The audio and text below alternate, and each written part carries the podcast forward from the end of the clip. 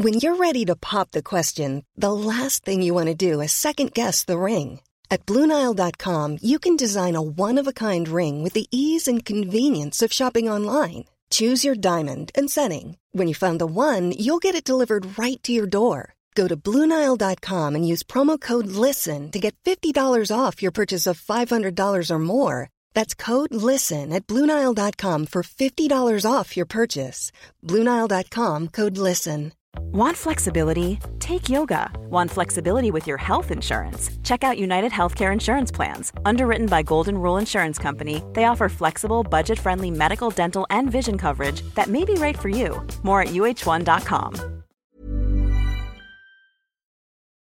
Good morning, good afternoon, good evening, wherever you are in the world. On the show today, all the fallout from the final round of the 2022 MotoGP World Championship, the Tuesday test day, bit of Moto 2, Moto 3, and our off season plans too. The recording date is Friday, the 11th of November. My name is Harry Benjamin. Joining me, as ever, is Crash's Moto GP editor Pete McLaren and former Grand Prix rider and British champion Keith Huewen. And I suppose apologies to start off with. We know we're a bit late. We know that scheduling, testing. I'm doing electric scooters. It's a Keith's worst nightmare. Pete was in Valencia, but he's got all the latest testing news. We're here now, and that's what counts. Um, and let's chat, shall we? Uh, the elephant in the room, I suppose. Pecco, world champion. Yeah, I don't think that's an elephant in the room. It's just uh, it's uh, it, it, it went the way it should have gone, but not quite the way we thought it might. At the end of the day, I think we're late on a Friday because we did ours from the pub on Sunday. Uh, the good old stirrup cup in Kettering was where we all spent our time. Full house of, of, of revelers, if you like. It had a sort of football atmosphere to it as well. Like half a dozen monitors, and everybody stopped that wasn't a MotoGP fan was watching the MotoGP. Because, uh, I mean, if we talk about the MotoGP race and a major on the MotoGP race, what an opening couple of laps! They were just throwing it at each other. You know, brilliant from from everybody's point of view. I mean, I think everybody did everything they could do at the end of the day. And if you'd written a script, you would have had Suzuki win in the final round in their final ever race, which they did. Um, I've got to say, it was quite sad when I saw some of the photographs coming from the paddock the day after on the Monday. That gap that was in the in the back of the garages where the Suzuki trucks used to be, because everyone else was obviously staying on for the Tuesday test, including Pete. But Suzuki had pulled out. That was the last time we were ever going to see them for the foreseeable future. And I've got to say that having made the decision to come out of the sport. Um, I doubt we will see them back for some for many many moons. But the actual MotoGP race was outstanding, and spending it in a pub. If you can find a pub that shows MotoGP, that is the way to watch the final round. It looked like you had the best seat in the house as well. You were there from about eight eight a.m. in the morning. I was. You? No, no. I, I turned up early. I turned up early because I, I, thought I'll take my I'll take my notepad with me just to make because I thought we're doing this on a Friday. I'm I, am going to be drinking. You won't remember what happened. Exactly. I'm going to be drinking. I'm of a certain age. I need to write all this down. But of course, what happens when you're out there with your mates? You should see my paperwork. It has got insults written uh. over it. It has got edited points on it. Uh, I, I, sat with on a table with Bertie Simmons, a, a journo and a well-known joker, who turned up with his hair all over the place. Looked like he'd just been dragged through a hedge backwards. He looked like he was already been down the pub for a week, let alone when we got there. But it, I mean, from when I got there at half past eight, there was there was nothing going on, obviously, and I, I tweeted a few pictures out of the pub. Um, but then it just kicked off. Moto three. I mean, it was John McPhee's final round. Um, he goes off, leaves the MotoGP paddock in a very, very. I mean, I'm sorry for jumping forward, Harry. I know you'll go there, but but when he was interviewed down on the grid, he was in tears. You know, it, it, this. The thing is with television, racing atmosphere, personalities. Everything gets crushed down almost to a two dimensional thing. But every now and again it breaks through, doesn't it? It hits you in the face. And John McPhee, you know, long in the tooth perhaps now for Moto 3, but a man that's dedicated his entire life to being in that paddock from a boy, from the earliest age you can think of. And it, it kind of hit me in the heart as well, because I remember what it was like in my situation when you leave the paddock. It hurts. It is a real stinger. But you don't kind of get that at home. Everybody goes, oh yeah, John McPhee's moving on to you know World Supersport or wherever he's going. Um, but it's a big deal. It's a really big deal. And I thought that the weekend at Valencia, despite the fact Valencia is a sort of passion killer for me as of a racetrack, there was still a huge amount of passion and a huge amount of nuances here and there that you kind of went, wow, you know, and John McPhee was one of them for me. I mean, uh, anybody that didn't didn't get stung in the heart with that one um, hasn't got a heart. Mm. Well, as you say, we will we will come on more on Moto three, yeah. But it, it was a, it was a a great weekend uh, to to watch uh, on the TV for us. But Pete, you were actually there, weren't you? I think it was your picture uh, that that went viral on Twitter of, of that gap uh, where Suzuki once were after they'd all packed up and gone. I mean, what what was the atmosphere like? Because I mean, Alex Rins winning uh, the perfect sort of swan song for Suzuki. And I think everybody in the paddock, including most of the Suzuki team members actually there, are just asking themselves, why the hell are we leaving? exactly, Harry, isn't it? It's, it's, what we were saying after Phillip Island doubled, isn't it? Of just what a waste, you know, where Alex Rins winning there and now he's done it again. And, and as Keith says, you know, uh, not only John McPhee in tears, it sounds like Alex Rins on the grid was also in tears, you know, saying goodbye to everybody and, and everything else. So to put every all that into a into focus and blast from fifth to first at the first corner and ride the perfect race. I mean, fantastic from Rins just mentally as much as anything else. Joan Mir, Joe, like Joan Mir, he said that that you know he still don't understand it. He still doesn't get to the bottom of it at all. I mean, uh, I was slightly annoyed at the television actually. I know there was so much going on. You almost needed two split screens, didn't you, with what was going on with the with the actual racing between Quartararo and and and uh, some bloke called Pecco Bagnaia. But but we kind of missed out on Suzuki being out in front quite a lot, which was a which was a bit of a shame. They they woke up a bit later on in the race and uh, gave him the kind of just uh, coverage. Just about. I think there's a lot of joking, being like, well, if Suzuki wanted any sort of swan song video footage, they weren't going to get it because it wasn't on the screen. Because naturally, Pete, everybody was was following the Pecco Bagnaia and and also Fabio Quartararo at one point looking like he was he was doing everything he could to try and and keep hold of his championship to become you know a two time champion. Obviously he had to win outright, but Pecco had to be sort of near the bottom end of the points for him to even stand a chance. But Pecco was sort of falling down the field, sort of, you know, one one rider per lap, really, and getting involved in quite a few scrapes. Contact early doors with Fabio as well. Yeah, it, I mean, on paper, it shouldn't have been as tense as it actually turned out to be, should it? It, was a bit of a formality, really. I mean, Pecco just having to finish, even if Quartararo won in the top 14, should, you know, he could do that with his eyes closed and riding backwards, but put in all that pressure and the significance of the weekend, not just for Pecco, the whole of Ducati. I think it was Zarco after the race sort of admitted it's been a tense weekend at Ducati. I mean, Zarco obviously in the Pramac team, even he was feeling it. You know, they've waited so long for this moment, and uh, you know there is that pressure that builds up. You can you can tell yourself it's not there, and you can say you know it's just another race, but it really isn't. I mean, it was a, a massive weekend for Pecco, for for the team, for everybody. A lot of fans as well. Keith mentioned the atmosphere. I mean, we were surprised. Even Saturday was nearly full. You know, you're looking out. Keith says, it's just it's a big concrete jungle. You know, so from the media room, you can see all around the track, and it was just almost full on Saturday. Sunday, I think, was sold out ninety thousand plus. So it does just show probably what these kind of title deciders do for the fans and how they engage people. You're talking about people going down the pub, all of it. It, it adds something, doesn't it? Even when the maths is against any kind of real upset, it's still got that something extra, isn't it? Having a having a title decided at the final round. And the fact that you got all the manufacturers that were in it. I mean, Brad Binder a second place in the final round. I mean, like you've got to say, KTM, Suzuki winning, KTM second place. I mean, just have a bit of that. I can't wait till uh, Miller, Miller, Miller, Miller. I mean, he ought to have his own show. I mean, he is an absolute rock star, isn't he? Just the, the fun and game. I should think probably 70% of the clips that came out of Valencia over the the weekend had Miller in them. if it wasn't riding a forklift round in a circle with the, you know, everything that happened, when they, they tied him up and dumped him down at the KTM camp yeah. and, and, the crew chief as well, just stuck handcuffs on him. And, and you just wonder, I mean, I can imagine the Italian sense of humor, you know, really enjoying Jack Miller. But I, I kind of questioned a little bit whether the Austrian sense of humor, slightly more slightly more straight, I think, than than um, they're pro- perhaps uh, depicted as. We'll see how Miller gets on there from from that. Whether it's going to be a shock to the system for them when Jack starts playing up and having a bit of a giggle. But what a team that's going to be! Brad Binder and Jack Miller in KTM next year. I can't wait for that. Well, Miller will make a great TV pundit one day, won't he? When uh, eventually he stops. But You'll have to have a uh, until then, yeah. yes. It'd be brilliant. That would be TV gold. Um, but uh, it was it was actually uh, you know as as Pete says yeah more tense than we actually thought it would be. But I mean, we we've spoken about it before. Just coming back to Bagnaia, looking at the, the the big stats, you know, overcoming a 91 point deficit to Fabio Quartararo. You know, the the first rider with five DNFs to, in a season to become a champion, bringing the Ducati, uh, bringing a world championship back to Ducati since Casey Stoner. Uh, I found it interesting though, Keith, that Bagnaia has said quite openly that it was mistakes during the early stages of of this season that made him understand that actually he had a bit of an issue. He, he was a, he was fast, but he admitted he had no consistency. Uh, I, I, I, would suppose you agree with that. I do, and he's a clever fella. I think he's a young fella. He's a clever fella. He's worked his way through it.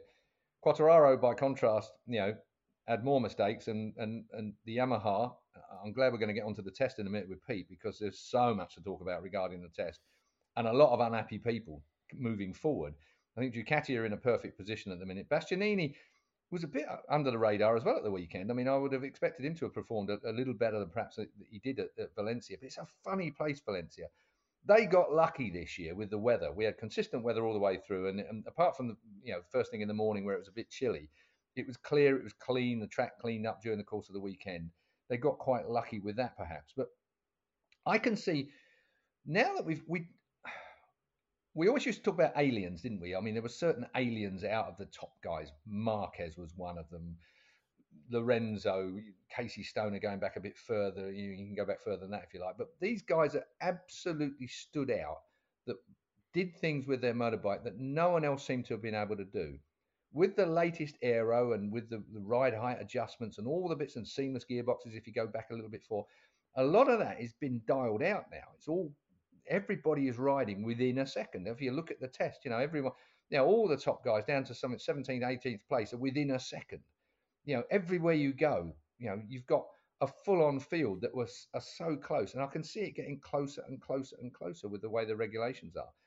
And no one is able to sort of steal a march at the moment with this engineering bloody uh, situation where it all has to be done by the, the first round of the year. Sorry to bang on about it again.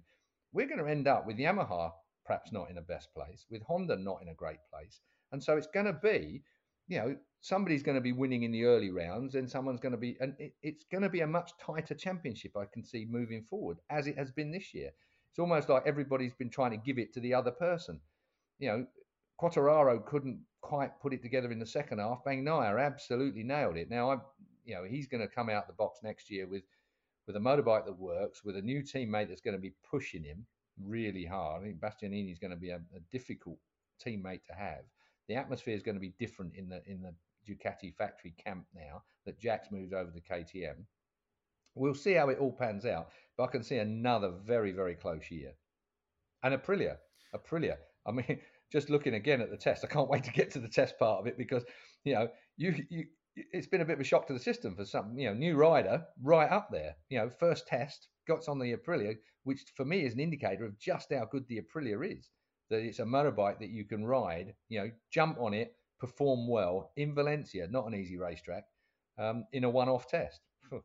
we can't wait to see what Aprilia does next year. But yeah, we, we know what... back to what you said, well, Aleix Espargaro basically imploded for him. You talked about Pecco Bagnaia, you know, making making moves in the second half of the season. But Aprilia just couldn't quite put it together, could they? They had technical issues. Aleix, you know, little mistakes here and there, and it cost them third place in the championship in the end. And we know, Pete, that Aleix is an emotional guy. he he he lets you know what he's thinking, doesn't he? Yeah, and and good on him for that. I have to say, I think I think it's. I know that people say, ah, oh, he maybe shouldn't be so hard on the team or say this or that. But if that's what he's thinking, then I think, you know, he, why not? I mean, and that, as you say, he didn't just lose third in the championship. They Aprilia lost second in the constructors and second in the teams championship. Total nightmare of a race. Uh, with both Aleix and Vinales having those technical problems. I think Aleix was something to do with the fuel supply. Uh, Maverick was the something on the front of the bike. We never really got a clear explanation. But so both, I mean, even if even if Maverick was the only one that finished, that probably would have been enough to get them the few points they needed to to keep second in the World Championship, the constructors away from Yamaha. Instead, it was all yeah it, across the board nightmare day for them. Um, yeah, really hard for them. I mean, it's a, it's a tough one. Who deserves third in the championship more, Bastianini with all those wins or Aleix? You can make a case for either, couldn't you? All four of the guys really in the in the championship have are worthy in one way or another, aren't they? It's it's been that sort of season. Normally, normally it's pretty clear that the guy who wins the world championship, we've got so used to it, is usually the standout guy of the season. This year, we've had surprises all over the place. Then you can make an argument for any of the top four of really being the star of the year. You totally can. Um, I mean, oh, what an end actually to a season, which started, I think, we could all say a bit underwhelming compared to 2021, which was full of excitement and and each round. But I think 2022 delivered in the end for sure. Um, let's move on to testing then, because I know Keith is desperate. Um, and actually, before that, I think I said Bagnaia is the first Ducati world champion since Casey Stoner in 2015. I meant it 15 years ago. Um, so before you'll come at me in the comments, um, right, Pete, you were there at testing. That's why we delayed this whole thing, and and then I went to France. But uh, we you were you you were in uh, Valencia for the testing. Obviously, you've already alluded to it. New riders uh, at Aprilia, KTM, Honda, all change. Uh, new liveries, some unlivery, new bits and bobs. Uh, give us the rundown. What what things did you uh, pick out most? So, so I guess just to set the scene, as you say, there was about nine riders, weren't there, that were changing bikes. If you count Bastianini and things like that, Augusto Fernandez coming in. The guys that were changing teams, they are of course still under contract to their previous teams, if you like, until the end of December. So they weren't allowed to speak to us. Unfortunately, that's just always the way it is. Uh, you might have seen some comments that they gave to MotoGP.com, but that was all they were allowed to do. The big thing is they're never allowed to compare bikes. I don't know why, but manufacturers are always worried that they're going to you know, well, I suppose reasonably get on the new bike and say, oh, it's so much better than that thing I was riding this year. So they're not allowed to do that. But even in the case of guys like the ex Suzuki riders, they weren't allowed to speak. And you think, well, what's going on there? They're not even going to, Suzuki's not even going to be in MotoGP next year. But they, yeah. Uh, so Mir and Rins didn't, didn't come to see us, the media, for the normal debriefs. But the other guys staying with their teams did. So, uh, and the big news from those was obviously, and Keith alluded to this, guys like Marc Marquez really not being happy with what Honda brought, and Fabio also being extremely surprised to find this new engine that had been doing so well up to this point, and that Cal had tested the latest version of only a week earlier at Jerez. Suddenly, it's no faster on the straights, and, and they, they didn't understand why. And it was Morbidelli found the same thing as well. No explanation really, other than that something strange had happened. Now, is it setting up the engine, the electronics, something?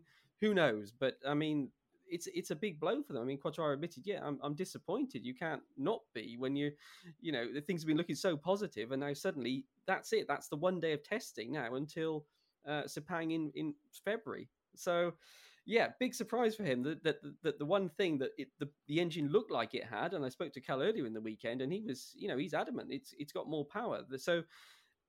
The, the bit that Cal's not sure about is the grip side because the trouble is that with all these tests, they occur after the race, or the tests so far, let's say, with Quartararo and Morbidelli, the race riders have been after race weekend, so loads of tyre grip, which is where the Yamaha is actually quite strong anyway. If, if the track's got a lot of grip, it goes okay. Where they struggle is when it's low grip, and, and obviously Cal's when he's testing, he quite often has low grip. So he's eh, actually in a better position to evaluate the engine. But the one thing Cal was sure about is it's got more power. You know, you can kind of tick that box. Um, I interviewed Lin Jarvis earlier in the weekend, and, and he also was saying this. Uh, you know, they, they, were sure about the power side. So, and then suddenly, where's it gone? So, big question mark there for Yamaha to sort of sort out what's happened there. Um, with Marquez, he had, I mean, it sounded like sort of small changes, but as he, as he made clear, it wasn't enough. Now, you have to say, Marc, he, you know that he's been around long enough and he knows how to keep pressure on a factory. That's the other side. You know, if you come out and go, "Oh, this bike is fantastic," it, everyone takes their foot off the gas. Let's say, uh, uh, you know, and so he knows that the best. You don't you don't do that in testing if you're a rider. You don't say this bike is fine. Everybody pack up and let's go to the first race now. You've got to keep the moment, you know, the pressure on the factory to squeeze as much out of them as you can. Now, I'm not saying that that the bike was fantastic and that's what Marc was doing, but I think there's always an element of that that he you know after these three years of the Honda really struggling he doesn't want any risk of them thinking that the problems are solved if they're not.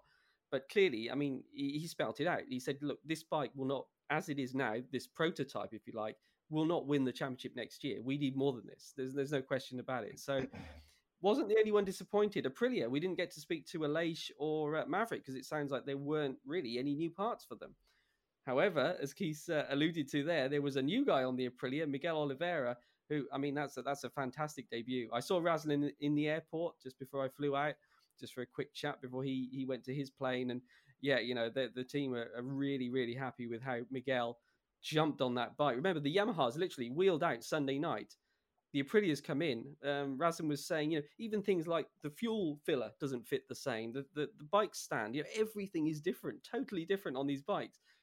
And Miguel goes out there and is quick. I mean, you know, they say you, shouldn't judge too much, but we've seen in the past when guys are quick from their first time on a bike, it, it is a good sign. I tell you what, there's nothing quite like a default setup that works for a rider, that's for sure. And as a rider, that is just heaven sent. When you ride, you kick your leg over the bike, everything's in disarray. You know, nobody quite knows what's going on. I mean, I love this gentleman's agreement there is between the manufacturers. The fact that they're allowing their riders to to jump on a bike that's next year while they're still contracted to the current team that they're in anyway is is is amazing because there's all sorts of things. You don't want a rider to be too technically involved because they can, bearing in mind they're still under contract with their current team, give information to that current team if they're picking up any sort of information from their new team and their new manufacturer that can bleed back across. So this this can you imagine it in Formula One being allowed to go? I don't, I don't think they do allow to go testing in a, a, McLaren if you're a Mercedes driver before you're out of contract. You know, there's all sorts of non-disclosure agreements that have to go out, NDAs flying around everywhere. So it's always pretty impressive how they do that. The the situation regarding the upgrades is frightening for me. I mean, uh, to be a fly on the wall back at the factory I mean, I would think it's a pretty nerve wracking place to be, to be a factory technician, a factory engineer at the moment with how close every. How do you find a couple of tenths of a second now, even out of a place like Valencia? You know, you could pay, pay or develop millions and millions of pounds worth of stuff. I can understand why Aprilia perhaps didn't have anything new for, for this test because the lead in for engineering is too long. It's so long. It takes a long time to develop you know, something significantly different. And if you go down the wrong road, you are completely, you know, kibosh for next year. You, you know, if you've gone the wrong way at this time of the year, by the time the engineering, the, the, the train of, of engineering comes out in, in February when we all go testing again later on next year, it could be a disaster. I, I, I still, I mean, I bang on about it all the time. Why do we have this cutoff at the first round next year? Why are the manufacturers not campaigning to get a little bit more leeway regarding what they can bring to a track in okay i can understand why they don't want more test time because that's very very costly. You can travel around the world to somewhere where you expect it to war- be warm and you can have a monsoon in in sepang or wherever or thailand or wherever you might go expecting a dry track and it to be of a reasonable temperature. So i can understand why they might not want to add to that budget. We're going to be 21 grand prix next year you know, you know, people are going to be frazzled by the end of the year anyway. So if you had a load more test days like there used to be in the old days, where you go off tire testing or whatever it was, you know, teams are going to be worn out. Personnel are going to be leaving. There's going to be all sorts of trouble if that happens. But just allow them to test new bits during a race weekend. You know, for a, for a few weekends of, of the early part of the season. If we've got 21 rounds coming on, make the cut off, you know, three rounds in or something, and and get those tests done and from a fan's perspective, it will give us something more at the beginning of the year. It will give, you know, publications, television, everybody that little extra bit at the beginning of the year, that little extra boost at the beginning of the year to see who's going to turn it around um, after testing perhaps on a motorbike that doesn't work perfectly in uh, on the Tuesday of the, the preceding year.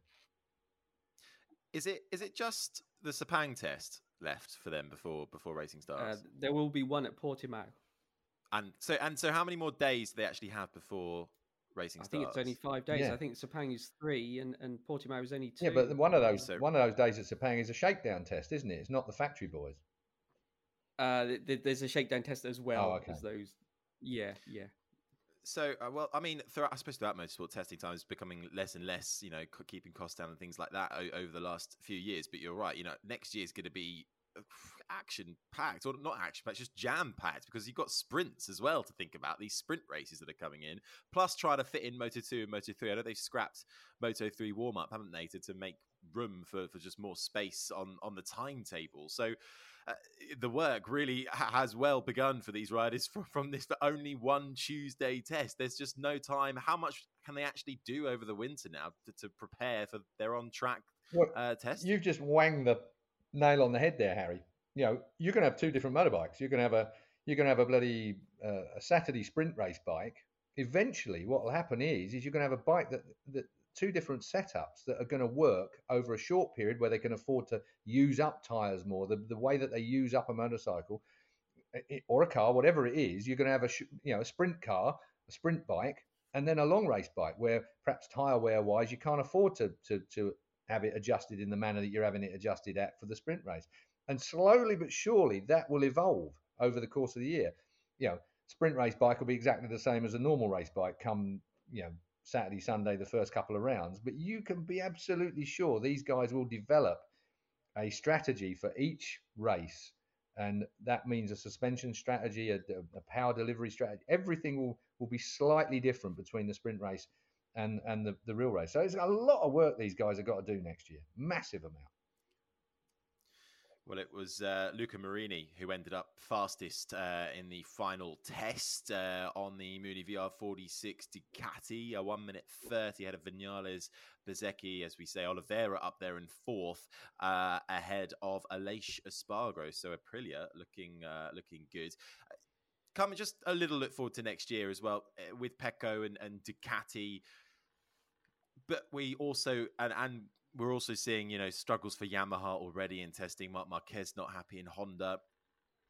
I, am fearful. Should we be fearful of a bit of a a Pecco Ducati walkover? No, I think fearful is the wrong word. I think we're going to be excited. I don't think Pecco's going to walk over okay. next year. I think we're going to have a similar situation to this year, where yeah, okay, he starts off the season as the world champion. That's pressure straight away to win a world championship, in my view, is easier than retaining it. You know, retaining world championships, world titles. I, I've always been a, a I've always said it's a three-year rule. You know, it's a it's a the first year is is you're running on adrenaline, everything. You you you work towards that world title. You might win the world title. Second year, retaining it is quite hard work. It's the third year. You know, if you're still there in the third year, then you you've got that kind of quality to be a multiple world champion. Um, it's not easy. There's no doubt about it. He needs one slip off, twist of the wrist, bang of the knee early on in testing, whatever it might be. There are so many elements that can ruin a, a rider's a rider's year. Yeah, he had momentum in the second half of the year, um, but it's a whole new ball game next year. And I think that I don't know what Ducati can do any more than they've already done. I mean, I just what can Gigi dream up for that bike next year? And there's going to be some changes that have come in as well, technical wise, that, that is going to alter the way that the bikes are are gonna gonna launch and the way they're gonna be next year. It's gonna be very interesting. I don't think it's over with Yamaha yet. I think that you've you've touched on it already over testing that Honda and Yamaha had something previously, but it's not there at the Valencia test. Um, it hasn't just disappeared up in smoke somewhere. It, you know, something somewhere when they download the data after Valencia, um, they'll, they'll find where that performance went. Um, Honda make a fast motorbike you know, we'll we'll see what the situation is. Valencia is it is it representative of the rest of the year? Probably not. I mean, I think that if they're talking straight line speed, you know, Valencia's got a long straight, so they, they will have been able to evaluate. You know, that, that, that if it wasn't performing as good in a straight line as it had been previously, then uh, where did it bloody go? Um, they'll they'll be looking at that now. One manufacturer that did have a load of new parts, we should say, is KTM this year, you know, we saw the bike didn't change a great deal. Well, uh, you know, Brad Binder, who who obviously could speak to us, staying with the team, we couldn't speak to Jack, but Brad Binder was saying, yeah, you know, he had a ton of things to test. He had a new chassis during the race weekend, and he had another one at the test that seemed to sort of be in the opposite direction. So it um, they they got to sort of find the bits. He liked the chassis the, in the race weekend, obviously, as Keith says, he came within what 0.3 of of winning the race. Unfortunately for Binder, it's the first year in MotoGP, he hasn't won a race, but he's got pretty close, hasn't he? A couple of times. So, yeah, you'll have to carry that uh, that motivation into next year now. But yeah, he was he was really pleased with all the work that's gone on with KTM. As you say, you know they've had this year where they've sort of been working on setup and tweaking and understanding what they need, and it seems like basically bits of everything a new engine every you know a whole package he said it was the, the tricky bit was when he was being asked about the bike was trying to sort of separate each bit up because, as he said, he, he tried it all as a package, as just sort of a, a whole new bike. Um, as he says, the trouble with Valencia is lap times are always really, really close there. You, you, know, you can probably double the gaps for a normal track. So it does give this sort of false sense of how close everybody is a little bit. Um, it, it is a bit of a strange one, but they were lucky, as he says, also great weather because if that if it had been quite often you get rain at Valencia um, and things like that, and that would have ruined the day. But um, but yeah, there was a lot of things on track, a lot of things going on. Marini, uh, we should say he's staying he's staying with the same bike, so he's still on the 22 bike. That's what he's racing with next year. He's hoping to do a Bastianini. Basically, I spoke to him at the end of the test, and uh, you know he, he, said, "Well, look, you know Bastianini got some upgrades this year, so even though he was on a year-old bike, you know Ducati supported him because he was winning races and doing well. So he said, that's what I need to do." And then he sort of paused and smiled and said, "So I just need to beat the factory team on a year old bike and then they'll give me new parts. So that's all I've got to do. Easy. Simple as that. Nice, nice from Luca. Um, I tell you what, though, we've had a lot of um, questions and comments over the last couple of weeks that, are, that have been building up. Um, and we've spoken about it a little bit, but now we actually are at the end of the season uh, about Frankie Morbidelli. Um, and I've seen that he he's sort of backing up what Fabio's saying about the, these engine fears at Yamaha. But uh, obviously, He's had a poor season. There's no denying that compared to his teammate. But Fabio seems like something a bit special on that Yamaha too. But Keith, I mean, next year is this Morbidelli's last year if he carries on the way he is? hundred percent. There's no. There's no doubt about that, that, that. he'll be looking for a new job at the end of the year if he has another year like he's had here. Um, you know, will he capitulate halfway through the year if he has a year like he's had this year? We'll wait and see. It's you know, it's a long time coming. You know, testing for next year and the like. But uh, he has been disappointing, hasn't he? I mean, I don't think that you know even he wouldn't argue against that. I would I would think he's in turmoil to try and make it work. Okay, he might have had a bit of an opportunity to blame the bike a bit, but it's even worse when you've got like you've already said, Quartararo, who's done so well, you know, and makes a Yamaha work. Um, they got work to do at the factory Yamaha team. I mean, it's going to be interesting to see how they get around it during next year. But I mean, they're, they're not starting from a strong position.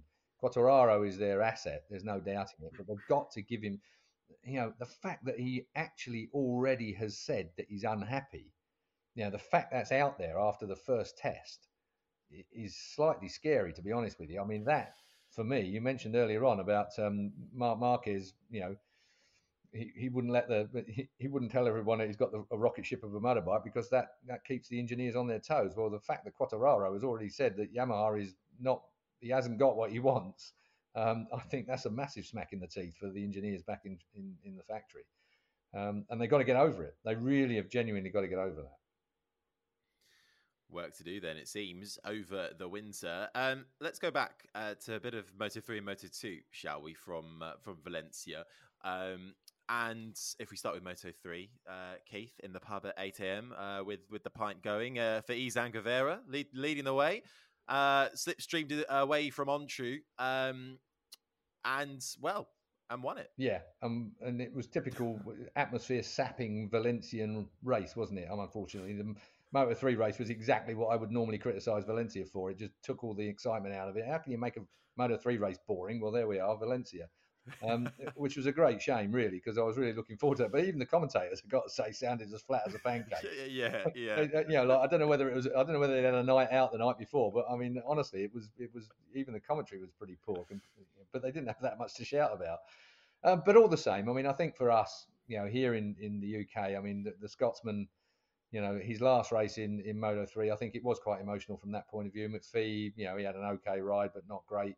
Um, he leaves the sport, you know, and moves to to World Supersport is is the big rumor. But you know, 28 years old, you're a long time retired in this game, and and to be honest with you, he will have made a few quid because he's consistently been there or thereabouts in Grand Prix, and he's won Grand Prix, so he will have had bonus money and the like. But but he's now moving into arena where you don't make any money.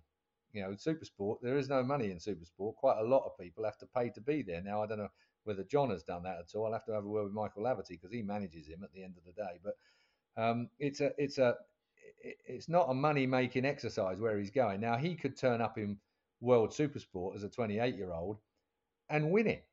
You know, he could do something brilliant in it, and there may be a way back into Moto 2 at a later date. We know he's a Grand Prix winner. What's that? Four times. You know, at the end of the day, you don't, get them in a crisp packet. You know, it's a it's something you have to work bloody hard for. And John has been a Grand Prix winner, so him leaving the paddock will be hard for him. It's hard for the fans. Is there a way back for him? It's going to be tough.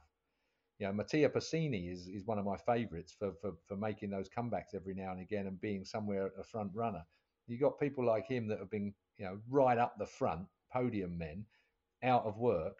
Um, it is not an easy place to be, and it is also your livelihood. And John, you know, not only is he leaving the Grand Prix paddock, but he's leaving a pay packet behind, I would imagine as well, um, of any substantial note. And he's got an uphill struggle now moving on. You know, Jake Dixon is still doing the business in, in Moto 2. He's in a good position.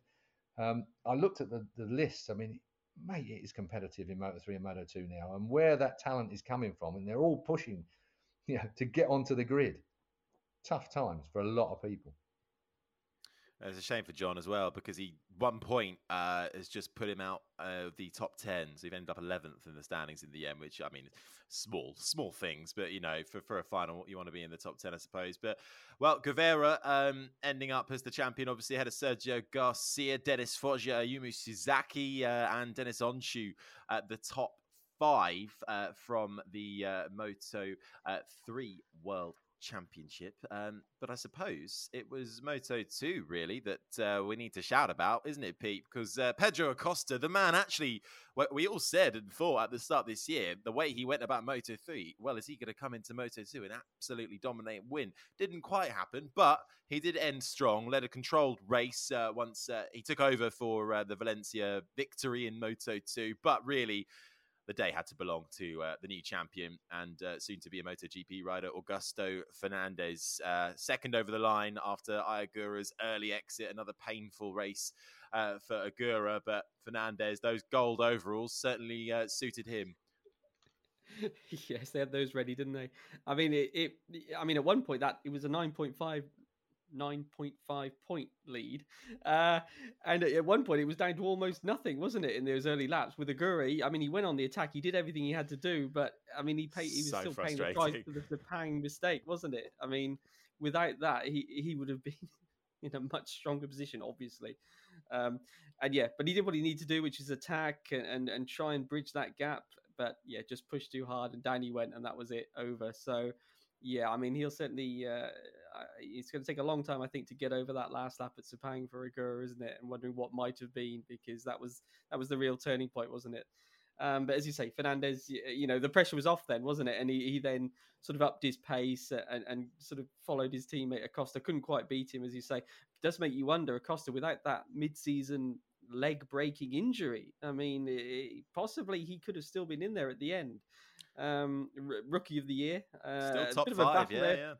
Uh, with those early laps with um, with Lopez, wasn't there? I think Lopez had a slim chance, uh, another rookie race winner this year, uh, of, of, stealing the rookie prize. I think, uh, yeah, it got a bit close in some of those corners, didn't it, between the two of them? So, uh, yeah, plenty plenty of fireworks at the final round, but um, and sets us up for a great season next year with guys like Acosta and Lopez with a year under their belts they're going to be tough to beat. Don't forget as well, we lose one Scotsman, but we get a new one. Rory Skinner's in. So um, Rory Skinner for the American racing team next year. So John McPhee out of uh, Grand Prix racing, and um, a guy that I have to mention because like, love him or hate him, Romano Fenati is in uh, Moto three next year. So um, there's a, there's a couple of little points here and there that, that are going to make things uh, interesting. But Rory Skinner now, there's a kid that wasn't given the chance when we thought he should have been given it after he won the Talent Cup uh, series. Uh, Dorna, for some reason other, gave it to the third place guy. I, I never quite worked that one out. I, it was kind of a,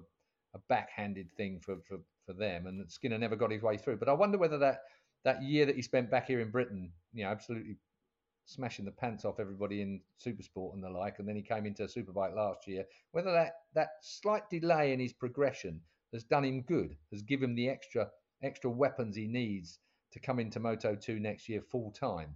It's going to be very, very interesting to see how he gets on with that. I think the kid's going to go well. I really do. I think the Triumph's going to suit him, and I think he's going to get on really good. So we lose one Scotsman, but we get another one. I think it's worth also saying you. Sorry, Pete. You just brought up Alonso Lopez before that as well, didn't? I think the first six rounds he missed as well, and actually to still finish top eight second rookie. Uh, watch out for him as well next year, as you say. He's going to be on it. So Moto Two is looking good next year. Well, we better get that, some that's predictions. It. So that ties in with what, yeah, Keith was saying about Fenati as well, because Lopez came in at Fenati's expense. So that's what. So Fenati was sort of parked by uh, by Speed Up, which caused a bit of controversy at the time. But you can't argue with uh, Luca Boscoscuro's for the for the talent picking side. Fabio Quartararo came through that team as well. Um, and and just on the other side of the well, adding to the people who, who have had a miserable end of the year. What about Vietti? You know, leading the world championship. I mean, he crashed out again on Sunday. He's got a double long lap penalty for the start of next year's season. So if he thought things couldn't get any worse and that he's put it behind him, uh, he got black flagged and there was an issue with the uh, the marshals. I think disobeying the marshals. Something. So yeah, he's going into the winter knowing that he's got a double long lap for Portimao next year. Kind of a Christmas I mean, present. What, what an it. Yeah, maybe he maybe he'll hope race control might forget by the time it by the time it comes to next year. I highly doubt it. Uh, we also say, I mean, we're, we're, still, I think we, I'm not sure if we've got a fully confirmed grid for next year yet, have we, for Moto 2 or Moto 3? But we're, we're losing a couple of sort of well known names. Cameron Beaubier, obviously the American, uh, he's off to uh, Pastures New. Well, we're going back to America, Moto America. So we wish him all the best, uh, wanting to uh, spend more time uh, at home and, and, less time sort of traveling back and forth. So wishing him all the best. But at the end of the, end of the day, it was Augusto Fernandez, who is the new Moto 2 champion. He moves up to MotoGP, of course. Ai Ogura second, Aron Canet in third, Tony Arbolino and Pedro Acosta, uh, the top five, and the highest rookie just in front of Jake Dixon. And do you think uh, this was a bit of a breakthrough year, Keith, for, for Jake? It's what we expected him to be a podium man at the end of the day, or there or thereabouts. You know, like Jake. Jake is a contender. There's no doubt in my mind about that. Um, looking at the way that the things go next year, I mean, we've got a, We've got a few guys that are coming up. Sergio Garcia obviously moves up to Moto 2 from Moto 3, so that's going to be an interesting one. Darryn Binder. Oh, yes, of course. Comes into Moto 2. He jumped Moto 2 from Moto 3 straight to Moto GP. So Darryn Binder comes back into Moto 2. That, I think, with, with what he's learned in Moto GP, will translate really well into Moto 2. So I'm looking forward to seeing Darryn Binder. I don't think he's been given a fair crack of the whip, to be honest. I don't think Darryn Binder had a bad season in Moto GP, but he's been dropped and he moves into Moto 2. Uh, Marcos Ramirez goes from a 40, he's his luck by going from 42 to 20, 24 as a number. so, so, if in doubt, if in doubt, switch numbers. So that's quite interesting. Uh, Borja Gomez is out there. Lukas Tulovic is in there. Kohta Nozane is going to be there as well. Pedro Acosta, actually, um, he's, he's going to be 37, obviously, this year. Uh, next year, sorry. He's, he's another number changer. He's going to be from 51 to 37. And Dennis Foggia, you mentioned him a moment ago comes up into Moto 2 from Moto 3. So there are quite a lot of subtle changes here and there. The grids are out. I can't see them changing substantially at all at the moment. So you asked the question about the grids. I've, I've got them in front of me. You know, I made a load of notes while I was down the pub, so I've got to check them now. Have you got Have you got uh, glass mask uh, marks on them as well? Uh, everything. I've got insults on them. I can't even put them to the screen because everybody's written in and, and wrote bloody all sorts of things. Uh, I'll give you a, a, a, kind of gentle one. Stop being a wanker, Keith. Thank you very much. That's think, uh, yeah, Bertie we'll... Simmons, I think. Um, yeah. Happy birthday to Aid. There you go. I don't know who the old, I don't know what. I mean, I must have been sat with a bloke called Aid, but it's happy birthday to Aid. So there you go. Birthday retrospective birthday wishes to you. But while, while we're doing uh, while we're doing shout outs, I should say I saw Graham Holt, photographer. Uh, he listens to the podcast at Valencia, so he came over. He, he was agreeing with a lot of Keith's opinions. So apart from that, he seemed wow. like a very nice guy. Yeah, doesn't sound right. Yeah, but um, uh, he was saying uh, they're trying to get some more sort of people from more diverse backgrounds into motorsport media. That's what he was. Uh, yeah, he's hoping to get sort of a bit more awareness for that. Get get photographers, media into different teams and things. So he's looking for more backing for that. So I think uh, Click Diversity is his website. So anyone that can help him with that, go and take a look. He's got some students I think he's had placed in teams and things, and uh, looking to do more on that next year. So, I think uh, I think MotoGP. I think that the Dorna Dorna do a fantastic job, but get criticised in certain other areas, and I think opening up a little bit more in the paddock. I mean, they've gone the other way a bit this year, using the pandemic as a bit of an excuse for clamping down on more things. And I think they could do with. I hate to say this, but you know, how Liberty have treated Formula One after they kicked Bernie out of the of the, the, the driver's chair, you know, has worked really well for Formula One. They've found that angle where you know it, it ramped up for, for young people to come and, and and and you mentioned diversification. Of course, it's a big thing nowadays in the paddock. You know, uh, I never thought it wasn't that diverse, but clearly I'm in a minority. There are areas that can be improved hugely, and I think Dorna Dorna definitely need to work on that area. Access, access to people through social media, through through digital content and the like, needs to be ramped up in our MotoGP package.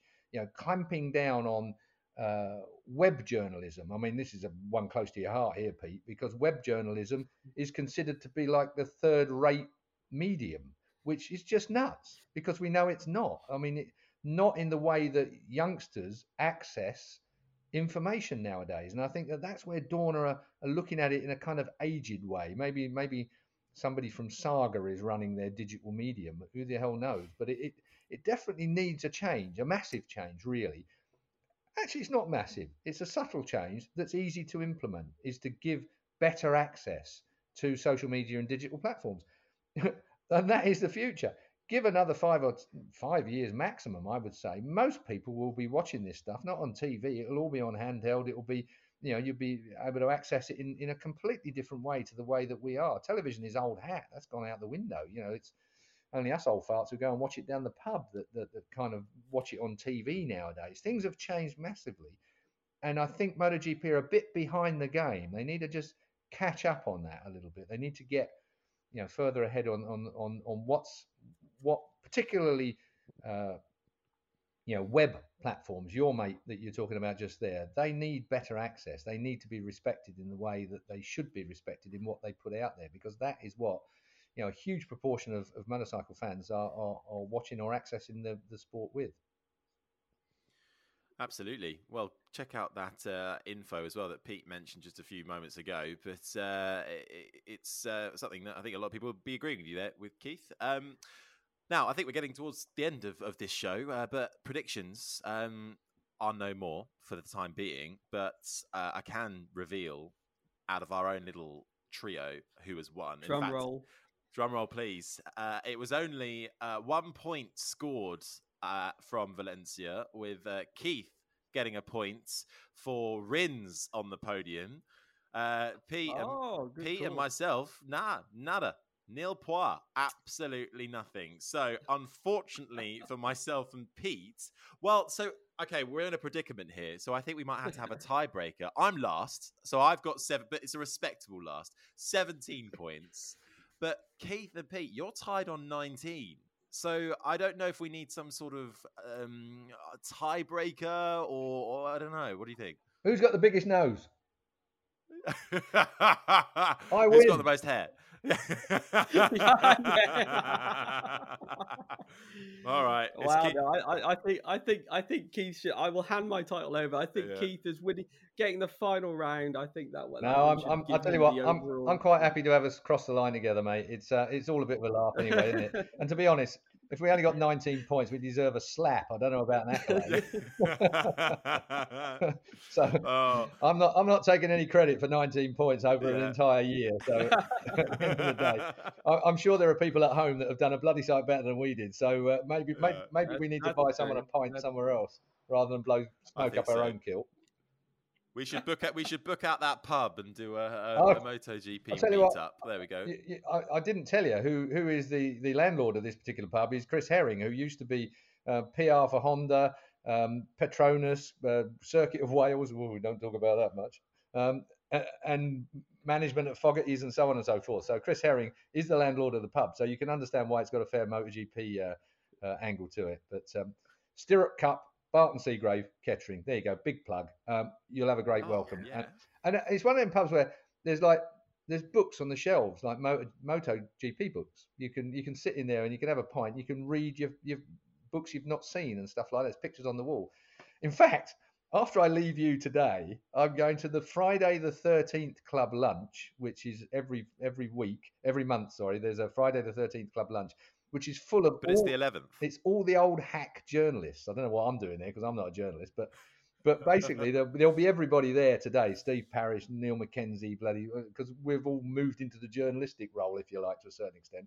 So I'm going to have to drag Pete along at some stage. And all it's about is how you can rip a new one in anybody that's next door to you. You know, it's it's just like it is just like everybody getting stuck in everyone else, and that's being held later on this afternoon. Oh, delightful. Well, um, look, I think that just about does it. Here's what's happening for us, though, for the rest of the off season. Um, sadly, this is probably our last show for November, uh, but we'll be back for a Christmas show in December one in January, and then back up to uh, four shows a week um, from February onwards. So actually, it's not too long to wait. Um, so you know, let us know questions, any topics you want us to cover, uh, and things like that. Off-season chat that you'd uh, like to get involved with, and uh, we'll see what we can come up with in the meantime. But I think uh, I'd say for both myself, Pete, and Keith, thank you so much for uh, for your company over the whole year. You know, we can't literally do this without you guys listening, watching, wherever you listen and watch to us, whether you're subscribed to the Crash uh, MotoGP YouTube channel where you can watch the whole show in vision or you're listening to us through Apple, Spotify, Google, whatever. Um, we really do love having your company and it's, it's a pleasure to share MotoGP with you throughout the year. So, uh, uh, my thanks to you all for listening. And my thanks, of course, uh, to Keith Huewen and Pete McLaren. Literally could not do it without them either. Um, so, thank you both. Uh, enjoy um, a little bit of time off. Enjoy the off season, everybody. Get your questions in, leave them in the comments section, tweet, Instagram, Facebook us. Uh, just search Crash MotoGP, all the usual ways. Leave us a review. Christmas review, perhaps. We'd love to hear them uh, wherever you get your podcasts. And uh, we'll see you uh, in December for a Christmas special. But from the Holiday Inn in Toulon, bye bye. Here's a cool fact a crocodile can't stick out its tongue. Another cool fact you can get short term health insurance for a month or just under a year in some states. United Healthcare short term insurance plans are designed for people who are between jobs, coming off their parents' plan, or turning a side hustle into a full time gig.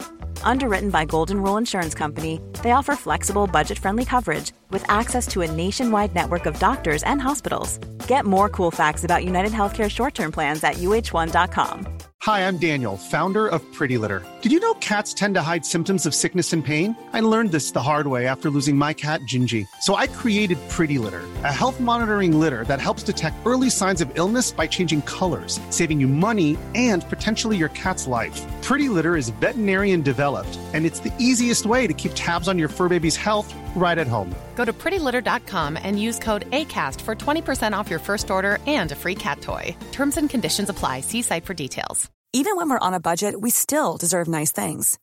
Quince is a place to scoop up stunning high end goods for 50 to 80% less than similar brands. They have buttery soft cashmere sweaters starting at $50, luxurious Italian leather bags, and so much more.